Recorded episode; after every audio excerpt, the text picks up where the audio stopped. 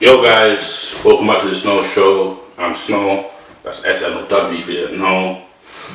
For today's episode, I'm here with a good friend of mine. So the people out there, just introduce yourself, bro. My name is Chapo, Chvpo Cosy, or Chaps if you know me. Uh, I do music and yeah, we go uni together. That's my guy still. Okay, okay. So just for people out there, see, I know your sound and type of music you do. What would you say? Yeah, what type of music do you do? What type of artist would you say you are? You see, I used to say grime to people, but then I deep like real grime is like like gets like dead man like Skepta like back in the day like the clashes. I think if I had to put it into a category, I have to say rap or hip hop, but Mhm. more towards rap. Just Mhm. because I don't think I stick with like one particular type of beat. Like you know the way they have like a millions type beat or like a Central Cee type beat. Mhm. I don't think you could have a Chvpo type beat. Like for example, if you listen to Path to Pave, you can see like it's all like different. But Mhm. the consistency, I say rap. Sorry, long winded, but yeah, rap. nah, it's calm, it's calm, no worries. Um, so going on from that, would you say that your journey, okay, just to me to start off with, um, how was your music journey been? Like, what made you decide to you know start music, or did you always been interested in music and making music? Yeah, I think music's been a part of my life for like a while, but it wasn't. It was like things that I look back now and I see them. I'm like, oh crap! Like this was a sign. Mhm. But back when it was happening, I didn't realize it. I think the major thing that made me actually I started taking it seriously and wanting to release music was I wanted to do. So just to tell you a quick anecdote, I got the FIFA 18 beta, which is basically they gave me access to the game earlier. So I was like, this is an opportunity. I want to do YouTube. I told my older bro, he got me a mic, a camera, all of this to do YouTube. So I went to set up YouTube, but I had to edit my own videos, and as you know, editing is long. So long, so long ended, yeah. Yeah, so I was like, oh, I'm not, no, I'm not gonna edit. So then one of my boys, JXL, who you might know because I do Yeah. music with him, I knew he done rap, so I was like, oh, I got a mic at my yard, come through, like you can use it for whatever. And then I was like, oh, let me show you this because I've been working like just rapping to beats like everyone does. And then I showed them a 16, and we actually made the Up City from there. And I joined, that's when I joined Flex Cosy, like the collective, and I think that's when I like seriously started doing music. But like, I remember when I was like younger, like 10, when I made like a song, and me and my little bro used to perform it. Or like one time in English in like year eight, they asked me to write a poem, and I made it rhyme like a verse, but I wasn't thinking about it back then. Mm. And then apart from that, I gotta shout my guy AB man off Brown because in like year ten, year eleven, he used to force me, or like not force, but like encourage me to like freestyle Mhm. and that kind of thing. And I think that like obviously practice makes perfect. Mm. Mm. So you think you've always been like musically contained, I don't know if that's the right word, but like musically, music has always been a part of what you've been doing regardless, even though you didn't consciously make a decision, do you think it's been a thing where you, the path to music was always there for you? Yeah, like, Tried to take it, if you tried to take it or not? People would know me, a lot of people that know me would think it's more to do with football kind of thing because that's what I've done. But even like back in the day, I don't know if you did as well, I was in like the church choir and like, Mhm. you know, you come on stage when they have like Children's Day, like that kind of thing. I remember I used to love like Tinie Tempah. Yeah, yeah. Yeah. guys. But I never really thought, oh, I want to be a rapper or I want to make songs Mhm. until like 2016, 2017 ish. Mhm. I'd say that's when I started kind of thinking about doing it more and more. Okay, so obviously you're Nigerian, right? What was that like having like Nigerian parents? Because I feel like it's hit and miss. Like some Nigerian parents are like, yeah, whatever makes you happy, just stick to it. Mm. And some are like, no, education. Or actually, you played football. Like, no, football, education, that's it. So what was it like when they started to learn that you wanted to rap or be a rapper? Or like, what was their reaction like to that? Because I know, me personally, I was, I know my parents would they would support it, but they'd be like, mm. why does he want to be a rapper? Why does he want to be? Do you know what I mean? Do you know what I mean? I feel like they've got this persona of who rappers are, and who like music people Yeah, are, and it's like, I feel like that must have been so hard for you. Nah, definitely. I get what you mean because, like, like you said, when they think of rappers, they think of like drugs. Yeah, women, strippers. That's like you watch my videos. You don't see girls in. Because I'm not trying to get bagged. But nah, for like, obviously, I feel like my mom knew, but it wasn't something that she addressed and not something I brought to the forefront. So because I was like 17 when I started properly making music and like 16 when I was writing bars, obviously you can imagine like some of the stuff I was rapping about wasn't exactly PG content. So I didn't show my music to my mum, but over time obviously because I'm posting it, I have like my cousins and like family friends, EDC, she's hearing it through the gate through the grapevine and she's just my mum's a very strong woman of God, so she's just very in don't kind of swear in your music, don't talk about women, like that kind of thing, like try and promote God. So then nowadays, only recently, when I made the greatest ever, so the track about my mum on Path to Pave, Mhm. I showed that to her when we were in Nige, Mhm. and she actually really liked that, and I think it's because of its more wholesome content. message, yeah. And I think at first she might have been kind of like, oh, why does he want to be a rapper? Focus on her studies. But then when she was like, when she was seeing obviously, because I made a track for like her and it's like something positive. I think now she's more supportive of it. Mm. But it was something that maybe at first she just kind of left. But then when she's seen, okay, he's been doing this for like Mm. two, three years now, and I think she can also see that I'm getting better. It's like, okay, if it's making them happy, kind of thing. It's Mhm. that. But at the same time, I'm also in uni and doing other stuff as well. So I don't know how she'd feel if, for say, I said I want to drop out of uni and just pursue music. Mhm. I can't lie. Even though my mom loves me, I don't think she'd back. I don't think she'd back that. Yeah, them ones there. I feel like I think I must have seen it on like Twitter. I think you got like Nigerian artists like Burna Boy, who now that they're big, their parents are fine with it. Like they're very comfortable with them pursuing that lifestyle and being in that lifestyle. And I'm sure their parents don't really care like what their music is about. I'm sure they do, but I feel like you just need to get through that period of time where they're like against it, you're Yeah. fighting them. I feel like it just takes maybe like like you said, one song that might change their mind of how serious you are about it or how good you are about it. Do you get what I'm saying? I feel like yeah, with Nigerian parents, called like ethnic parents, it's hard. Like I feel like a lot of that's got to do with how they were brought up. Like they brought up work hard, they'll they'll go somewhere like be educated. So I feel like now the days where you were optional, exploring more creative stuff, it's like they don't really understand. They don't understand why you don't want to stay away from a path that's do you know what I mean? That's not already Yeah. set. Like so, I feel like it's good definitely that you do have that back in your parents. I know a lot of artists don't. A lot of people trying to do music don't have that back in their parents. Their parents don't really understand why they would do music or back them. I feel like that's definitely a good thing that you do have that. Following on from that, um, why did you choose the name Chvpo, or why? What made you like go for that name? That yeah, what made you go for that? Yeah, no, I actually love this question where people ask it. I don't know why. Because the other day, I used to tell people that um, back in the day when I was like 15, 16, Mhm. you know, like when everyone was on Snapchat and like everybody says the best house parties when like year 10, year 11. Mhm. So then back then, when you're going to different parties and meeting people, obviously some of them may not know your actual name. It may just be someone who's got my Snapchat. So then, because I'm seeing some people more and more, so like, I saw him at one party. I saw him at this party, that party, but I didn't get his name. I got his Snapchat, it's El Chapo. So eventually, El Chapo started like going on, and some of my friends would just start to call me El Chapo. So then, when I decided to do music, yeah, I had to be like, oh, like what am I gonna choose? And mm. because so many people already called me El Chapo, I was like, cool, El Chapo, but El Chapo, I just cut out the L and left Chapo, and I've got to put it back to my guy Carlos. Sorry, because back in the day he was El Diablo and El Diablo, and I was El Chapo, so it was kind of our thing. Okay, yeah. And yeah, that's why I chose it for my son name and developed from there. Mhm. And then Chvpo Cosy, obviously, because of Flex Cosy. Mhm. Yeah. So with the whole Flex Cosy, are you guys essentially a group? Are you gonna just like make music together? Like what exactly is that? Is it like a label or?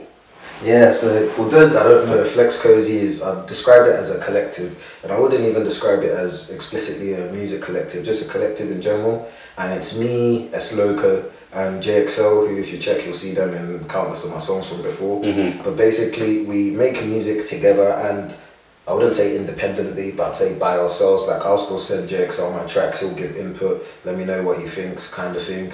And I think we just kind of support each other in other avenues as well as Mhm. music, so just in life in general. And we're also very, very close friends. Mhm. Uh, I'd say you can consider it as a music label because all of us are independent artists But if you check my release, if you see who do I release under, it will be Flex Cosy. Mhm. And God willing, one day Flex Cosy will be a music label. Mhm. But yeah, I think for now we're just a collective, and there's lots of stuff that I think people should be waiting on the future for because we've got a lot of plans and we're hoping we can put some of them into action.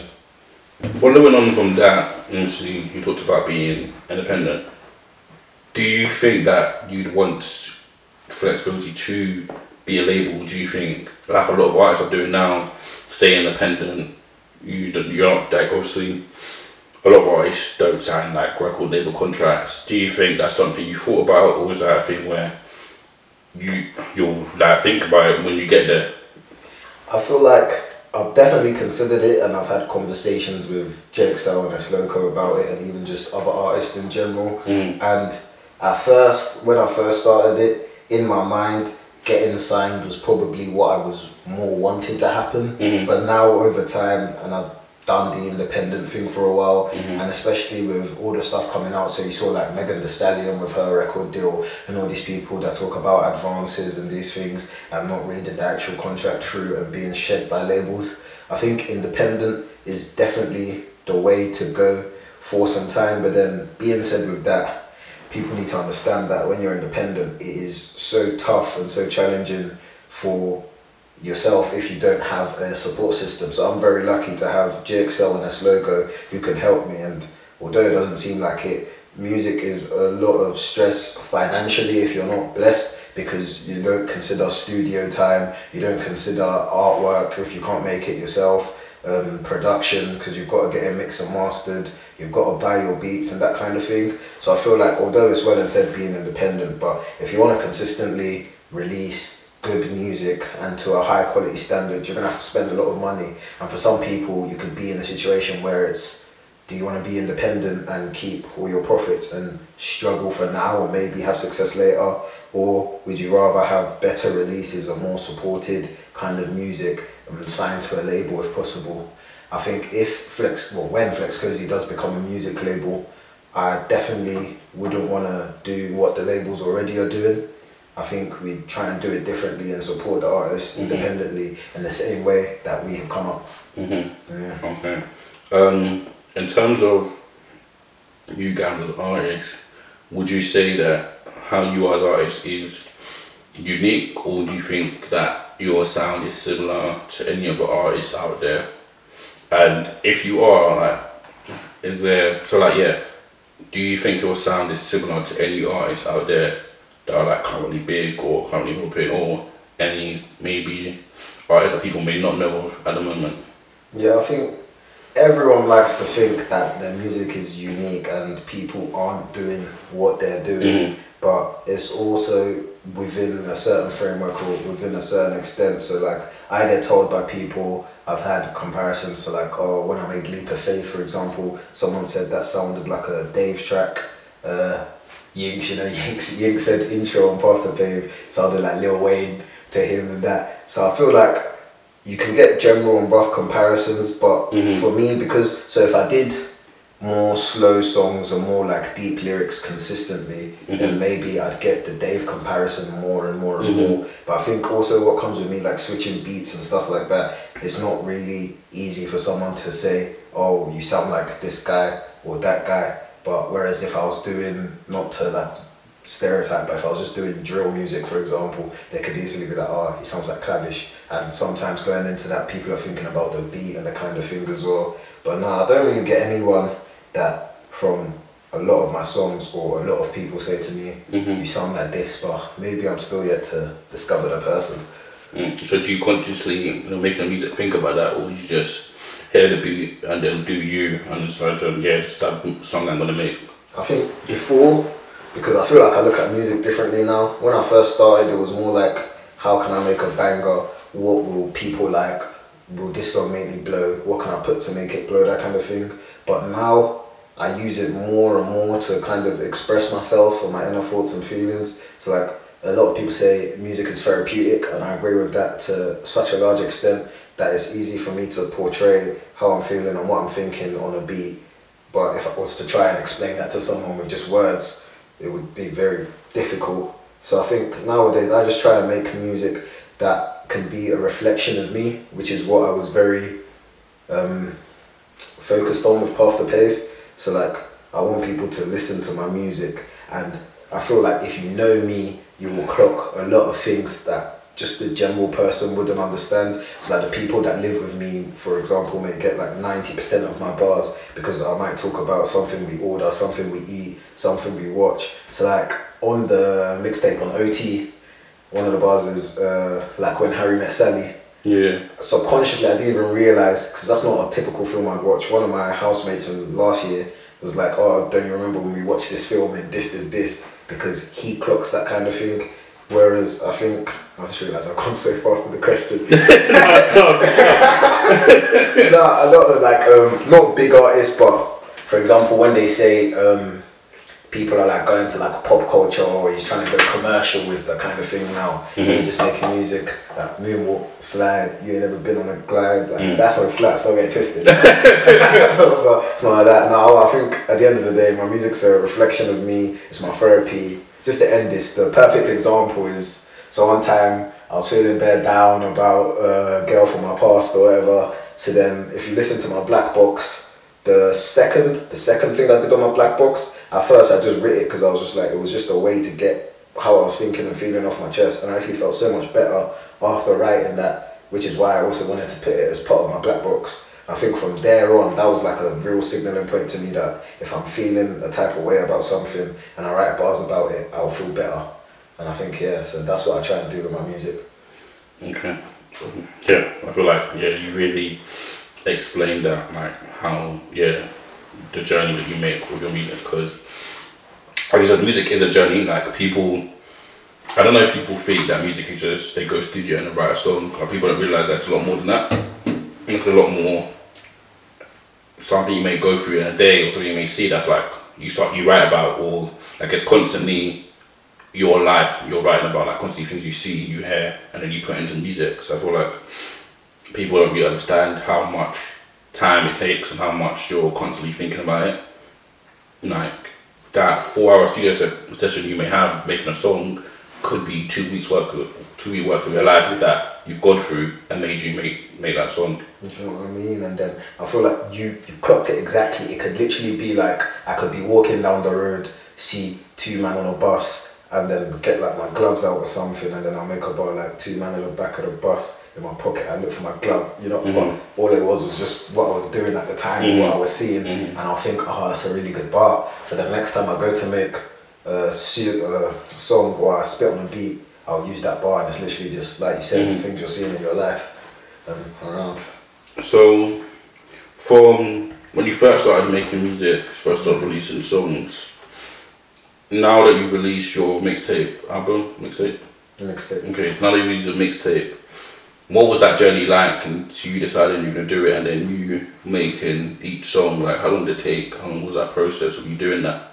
Yeah, so when I first started music, I used to just, like I said, I used to kind of make songs that I thought would do Mhm. and more other people would like because I was very in a culture of making music, not for my friends, but kind of like I'd make a beat, I'd write some bars, and I'd show my friends, and be Mhm. like, oh yeah, this is sick, and they'd be like, this is sick, and I get gas. But like, Path to Pave was something different because I wanted to make a mixtape back in the day, time ago, like 2018, like when I was like a year into it. And my guy Loic, he was like to me, nah, bro, don't do it, don't do it. Hit the singles, let them know you a bit more, keep going, keep pushing, keep the consistency, and then eventually do it. So it was last year, December, when I Mhm. started Path to Pave.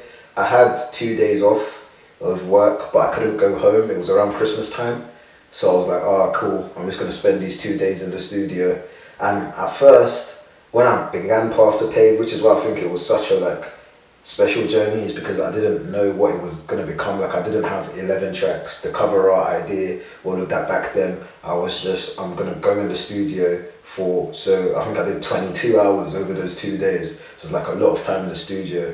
And I started with the idea that I'd have around seven tracks. And initially, initially when I recorded in December, I said, "Oh, I want to release in Feb," like that kind of thing. But then, obviously, as you know, with life, things never work out as you initially intend. So then, because it's like things like that. That's what I mean as part of the independent artist. Maybe I want to go studio again, but if I've done a ten-hour session, you've got to figure out the kind of maths that I've just spent. And I've done that two days in a row. So that maybe if I even want to go back like the next week or the week after, but I look at my bank account and it's not adding up.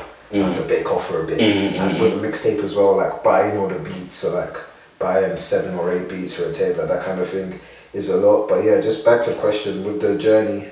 So from like Feb, obviously I was like, oh, I'm gonna hit it then, gonna get this out in like summertime. Let me just work on it till then. And from December, when I did that first long studio session, I would continuously listen to those songs. Like even if I wasn't gonna go studio anytime soon, I would just be listening to the songs, listening to the songs. Some of the ones I had from the start were Touch. Um, Civilian was made on the first Yeah, day. I was gonna ask. Yeah. Party was made actually in 2018, and I was gonna shelf that, but eventually one of my friends, Hugh, he loves that track. Yeah, I like So that. I I was like like- that one a lot. Yeah. I was like, nah, I'm gonna add this to the tape. But then yeah, so then obviously after Feb, we had the whole pandemic stuff. Mhm. I couldn't go studio. I had to leave uni and go home home. So I was parked off at home just thinking, what can I do? So I was like, okay, cool, I'm gonna start some sort of build up on 420. I released Mary Jane and So High, some songs to kind of get going. I considered them for the tape, but I didn't think they'd fit what I wanted because at the time it was only seven tracks. And then I don't think I got back into the studio till like July when the lockdown and everything cooled down and chilled for a bit. And then August, I spent a lot of time in the studio mm. working on it. When I was just listening, I was listening, I was listening. I sent out the seven tracks to a lot of people, and I had a lot of good feedback. So then, yeah, I was just like, let me just see what I can do with this. So then I started to consider the possibility of adding new songs and working on new music that could fit in with the aesthetic of Path to Pave. Mm-hmm. Like a lot of people don't know, I had the intro Mhm. I had an intro that I made in the first session Mm. called Lost in the Source, which is still very good, but for me it felt too much like an album track. But it wasn't until maybe like August or October that I was like, no, October, sorry, August or September, that I was like, I'm definitely not putting this on the thing. And the intro that people hear on the tape was actually the last track I made, and I think I made it in like November or October 2020. Mhm. So it's very recent and that kind of thing. And I think it was just for me, the main process of the tape coming together was listening to the tape over and over again. And I listened to the tape so much in summer that I could be somewhere, like I work, trying to get through the time, and I could literally spit the tape to myself from my head top and then go through the tape. And I think that helped me so much because when I'm just literally reciting the bars on the top of my head and there's no music going on, I'm in a situation where I have to focus on other stuff. I'm just picking up the words and I'm like, okay, this is what I'm saying, this is the message I'm portraying. And even with the order that it plays around, it was just listening to it, listening to it, listening to it. But subconsciously, I was ordering it in how it would make sense because what I realized at the end of it, once I'd come to my like, oh, this is the order, I put the features like track three, track five, track seven, track nine. So it's like you get a bit of me, you hear me and someone else, you get a bit of me, hear me and someone else. But that wasn't my intention. Mhm. I just wanted the tape to Flow, flow yeah. through. And I got a shout out my producer Ukesh because to a large extent the stuff I make is like we make because I value his opinion a lot. I've been using him since 2017, so I trust what he says. So like sometimes it's even if I think something and I disagree with him, I might take his side because I know where he's coming from. And like tracks like the greatest ever. So we spent we did the first day of those two days of initially. One was in um, Norfolk and the second one was in Wood Green. And it was just me and him in Wood Green for ten hours. And I would I didn't have the track written, so I'd say like four or eight bars, and then when it wasn't something that was good enough, we'd stop it. and He'd just play the beat again, and those bars from before would play, and I'd keep going like that. So it's like he actually writes songs with me, songs with me. So then I think he put his input into it. JXL and Loco obviously had a lot of input as well into the order. But I think when I listen to it, like when you listen to it, and it's like nothing like disrupts your soul. It sounds weird, but I feel like a, uh, a creative, you kind of know it's like when you watch an episode and you're like, ah, the episode just flows Mm. perfectly. I got to a stage where I'm like, this is it. And I think the last thing I did, just to end this off, was when I swapped. So initially, Money on the Line, when I made it, because I made it late as well, I thought this sounds like an outro, so it was an outro. And for a long time, I had it as the last track. But then when I was like listening, listening, listening, I realized the greatest ever has to be the last Mhm. track. It's arguably the best track on the tape. Mhm. It's got to be there. Mhm. So yeah, that's just sorry for all the moment. No, it's calm. It's calm. I feel like it's good. It's very, it's good the way you're explaining it. In terms of that last track, that last song, obviously, if you've listened to it, it's basically a song for your mum. What was it like you playing that song to her for the first time?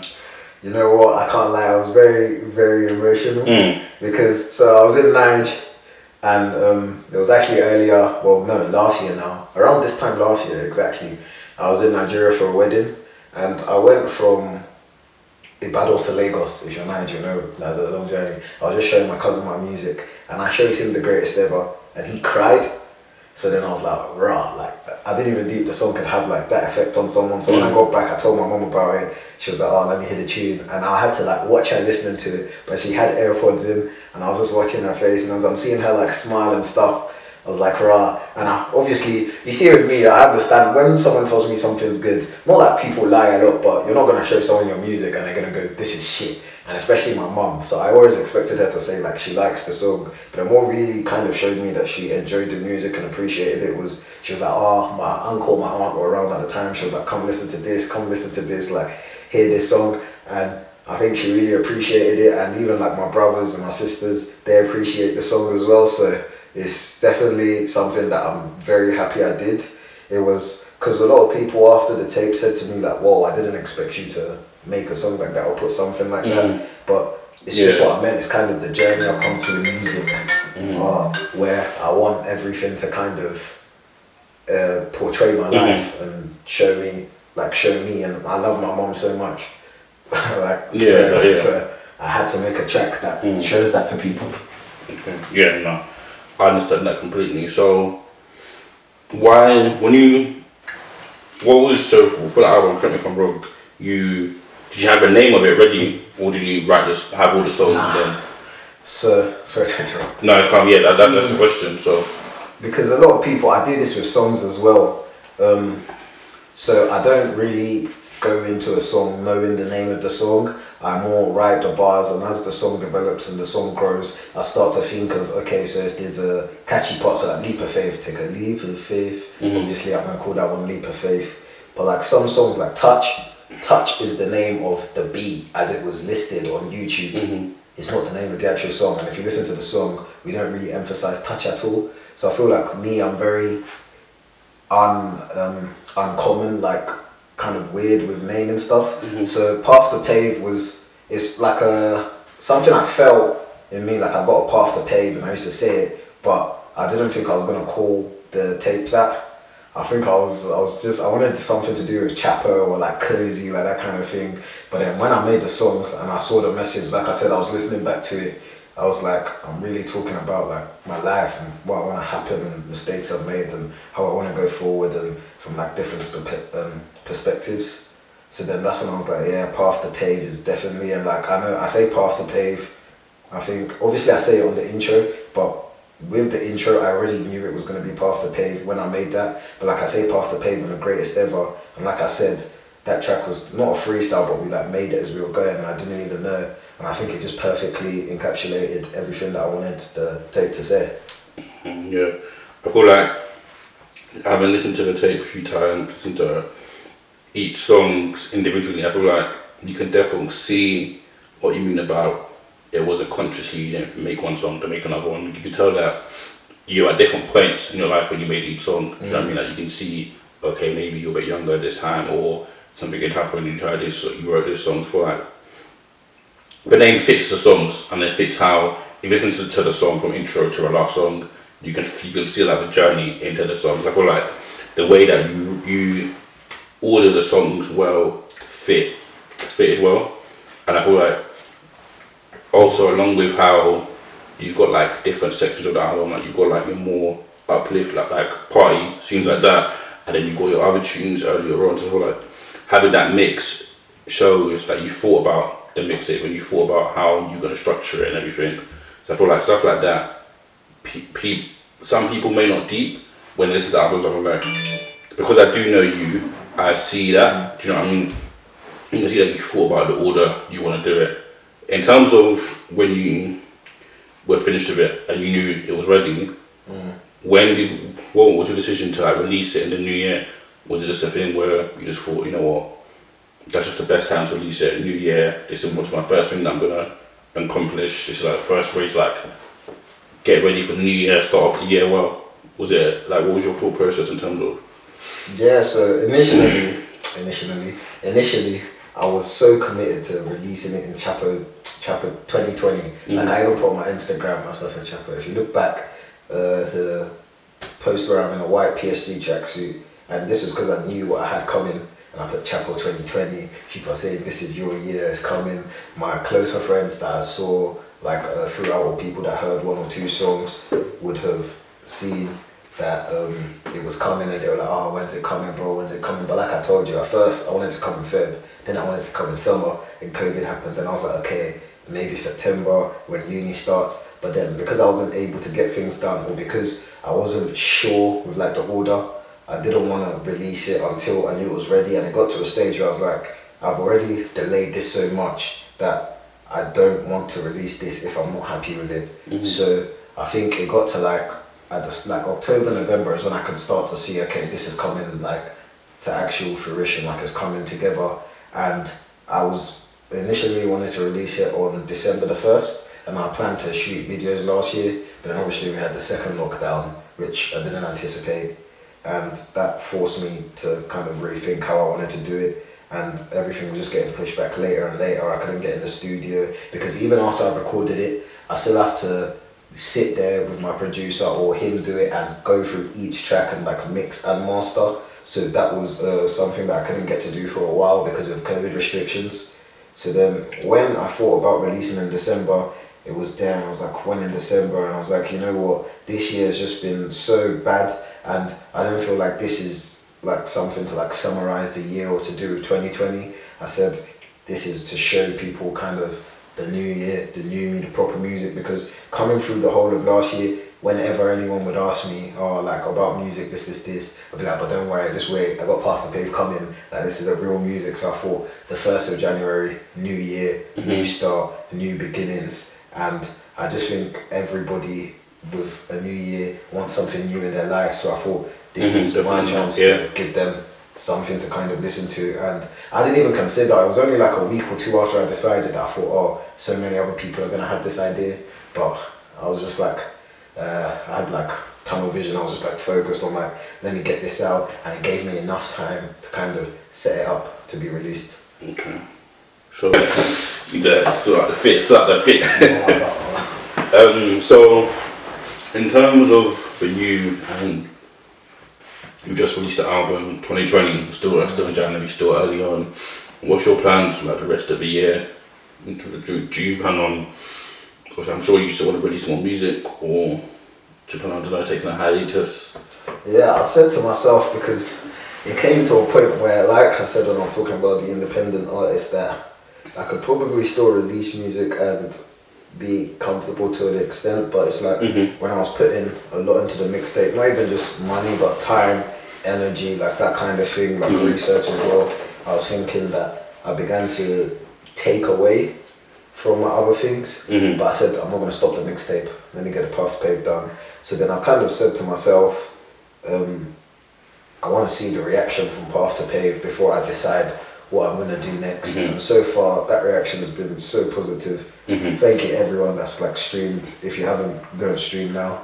But it's been so good that I'm gonna do a couple videos to keep pushing because I feel like people do want to see videos. Some people have spoke to me about it. Um, so hopefully you'll see three, maybe four videos this year from me. And then it's, Even with that, I was gonna when you first released it, I was planning on doing like a little listening party Mm. type or like reaction to like each song. Because now that I listen to it, hardly do it, but I would plan on doing something like that. I don't know, maybe even next song you drop, Mm. um, that'd be something that we could you know sort out, try and Yeah, do do like a little reaction to the music, maybe the video as well. If you Yeah, do make a video for it, video. maybe the video that you that you might record for the album. I think obviously, I think it'll be interesting to see how you decide to shoot the video for certain songs. Do you know what I mean? Because videos are very important. Like videos can make a difference to how a song blows up. so important. Do you know what I mean? So like, and even even stuff like videos might not relate to exactly what the song is about. Do you know what I mean? So I feel like that's another creative aspect that I'm definitely in, in, excited to see how you decide to do that. Because you could have a song that tells a story, and then within that video you tell the story as well, and that can be something that people may see and like relate to, or it could be some on the complete flip side where the song is completely different than the video. Do you know what I mean? Like, I feel like a video can make a song bigger than it is. So I feel like doing that, that's something that I know that that I assume that you're thinking about how exactly you want to shoot with certain videos. Yeah, I think what you said is exactly hits the nail on the head where a video can make the song bigger than it is because nowadays with the music a lot of people like even if you're streaming like I'm listening to something on Spotify I could be doing something else I'm not really paying attention just this but when I'm watching the video regardless I'm gonna hear the full song as mm. well and if the video is something good so it could be a case where your song is better than the video but mm-hmm. because your video is not exciting or people don't want to watch it or they don't like the concept they're just gonna click off but whereas if you have a good video, so like I say this for intros as well, because sometimes when I listen to music, like when I'm looking for beats, if I don't like the first like three or four seconds, I'm not gonna listen to the beat. But if you're watching a music video, even if you don't like the three or four seconds of the song, if what you're seeing is keeping you interested mm-hmm. until the song can develop, mm-hmm. then you're gonna keep more people and get more mm-hmm. listeners. Yeah. So I think um like the process that I've been using to plan these videos mm-hmm. has been much more thorough than how I would have done it in the past. I feel like to some extent I used to kind of freestyle my videos or I'd have a rough plan, but now I've been like going as far to make like treatments for the videos. And I feel like everybody will have a slightly different kind of aspect or view that they want to see or that they think the video should be like. But for me, I'm just going to try and portray how each song was initially intended. So what I mean by the song and what I kind of want people to take. Obviously, within my means, within my parameters as well, because obviously, like I said, I don't want to keep going back to being independent, but it's different what you're able to do. Like the budget for the yeah, for example, yeah, whereas yeah. if I was signed to a label and they say you can have ten bags to shoot this video, you can do a lot more. Yeah, I can do a lot more than me trying to finance it out of my private work or anything I do or any support I get. But I think from it, it should definitely still be a very good experience. I'd say the videos towards maybe summertime and that, I'm definitely very, very, I'm excited for all of them, but I'm particularly excited for mm-hmm. those ones. And yeah, I just, I can't wait to see what people think. And I really do enjoy the process of releasing videos. And videos are always a weird one because like when I make music, I can think about how I want to change it and do like that. But for example, with a video, once I've shot the video on the day, that's it. It's out of my hands. Yeah. I can't do anything about it. So mm-hmm. I'm, always ah, and you have to wait because obviously it's not like you know edited. It's not something that someone can just edit a video in a day. Mm-hmm. So you can wait two, three weeks, even wait months mm-hmm. sometimes for the videos to come back. So um, yeah, I'm excited for the process. I've had a lot of time to think about it. I've done a lot of research. I've got more help than I would have had before. So I'm just yeah waiting to release. And in terms of like the listening party, I did want to host a listening party, and I was thinking about uh, when can I drop this, this, this. But obviously with uh, COVID, it kind of just brings so many unforeseen yeah. circumstances that it made a listening party virtually impossible. Mm-hmm. One of my friends said something about doing like a clubhouse listening party. Yeah, or virtual ones. And I thought about that, but it was just at the time that he made me aware of it I think it was like two days before Path to Pave was gonna drop or something. Mm-hmm. And like now I like to be more meticulous with things, so I wouldn't want to try and put it together at the last minute mm-hmm. and if not flop, but it not be what I wanted to do, or even just I wouldn't want to do it without me feeling too good about it. Mm-hmm. So I just kind yeah. of said, with Path to Pave, it's just going to be something gradual that I let the people know, and hopefully, like you said, maybe we can do like a, a live viewing, or I could like premiere the video for people to watch in and watch, but with me, I'm very much once something's gone, I can't do anything about it. So mm-hmm. I didn't get the listening party there, but like you said, for future drops, future releases, it's definitely something that I'll be looking to involve. Mm-hmm. Yeah. Going on from that, obviously you talked about when you've made certain songs, how certain parts of it you have like freestyled. So going on from that, I'm gonna ask you to do a quick little freestyle for me. Okay. if that's calm, if no. you, I mean, alright, cool. So I found a beat which I think suits you kind of well. So I don't know. I don't know how you want to do it. You're going to you want to just spit some bars, think about some bars, or if you want to know you to give me a word or however way you want to do it. And you play the beat, I'll try and do it like a like a sixteen. Okay, I'll mess cool. up. I'll mess up. don't worry, don't worry. Like cool. I'm not. Ah, okay. I feel like this this teach you up.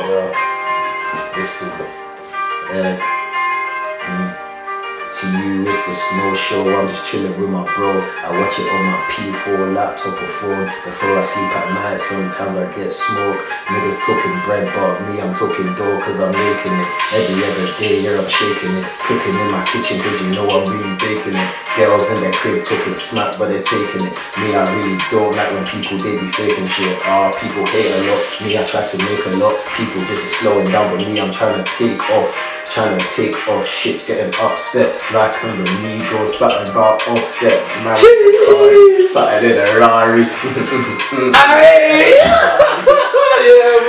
Aye, aye, aye, aye, aye, aye, aye, we know it, we know it, we know it. Aye, that was cold, that was cold.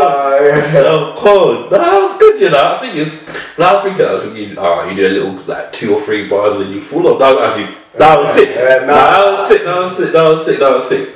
So, when you're recording it, it's, it's something like that where it's just going off.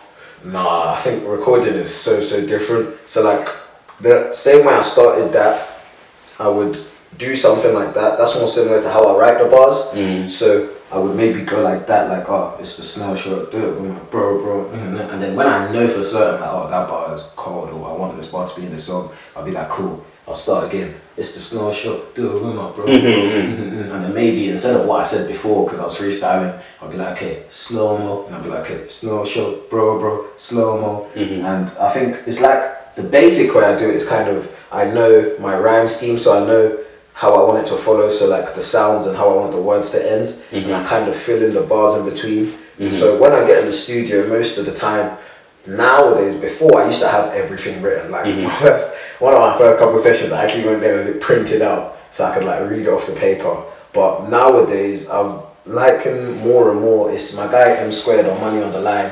Since he's been to the studio more and more, he's more of someone that experiments, and I think it works well. So tracks like intro and Money on the Line. When I went to the studio, I had a rough idea like the chorus, but I didn't have like the verse written, for example, and I'd kind of say the bars in the studio and go off, but it's um, saying the bars and I'm excluding bars which aren't right or don't fit the vibe. But at the same time, that being said, that is also a very kind of risky process, and I feel like you have to have studio time. So I do that. I'd go without things finished if I've got like a five or a ten hour session. But if I'm only going for two or three hours mm-hmm. and I've got to get a song done, then I'm, I'm not gonna go there without knowing exactly what I'm doing, knowing all of the bars. But nowadays I realize that I don't have to be in the studio to kind of feel like that. It's just sometimes the vibe helps. I can just take my time and write it at home and mm-hmm. then go to the studio and kind of execute my vision that way.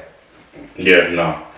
You see, yeah, I, I understand that. I understand that how like it's definitely different with certain songs and certain Yeah. things. It's like it just depends. But I think having that versatility is very good in terms of being an artist. So that obviously I know some artists who are more just write and then they add a beat. If it suits it, then they do it like that. Mm. I having that versatility therefore makes it easier to write songs and write different types of songs. Yeah, you're So I feel like for like drill artists, it's like you can write the bars and then it's just a beat that matters.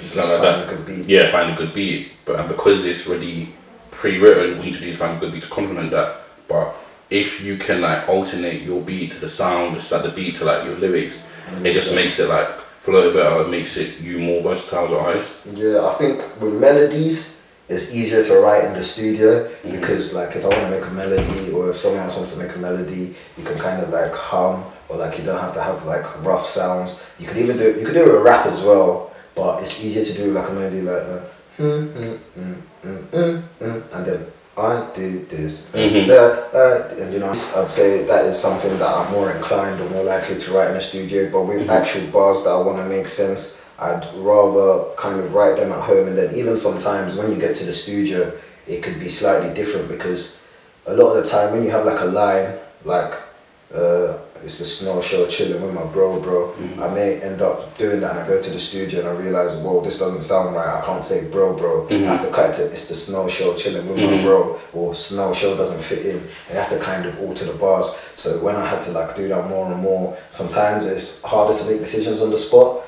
So I'd say if you're rapping like that kind of thing it's better to have the bars beforehand. Unless you're like naturally talented, and you can just go in the booth and freestyle something mad. But I'd say definitely to take pressure off yourself and make it easier.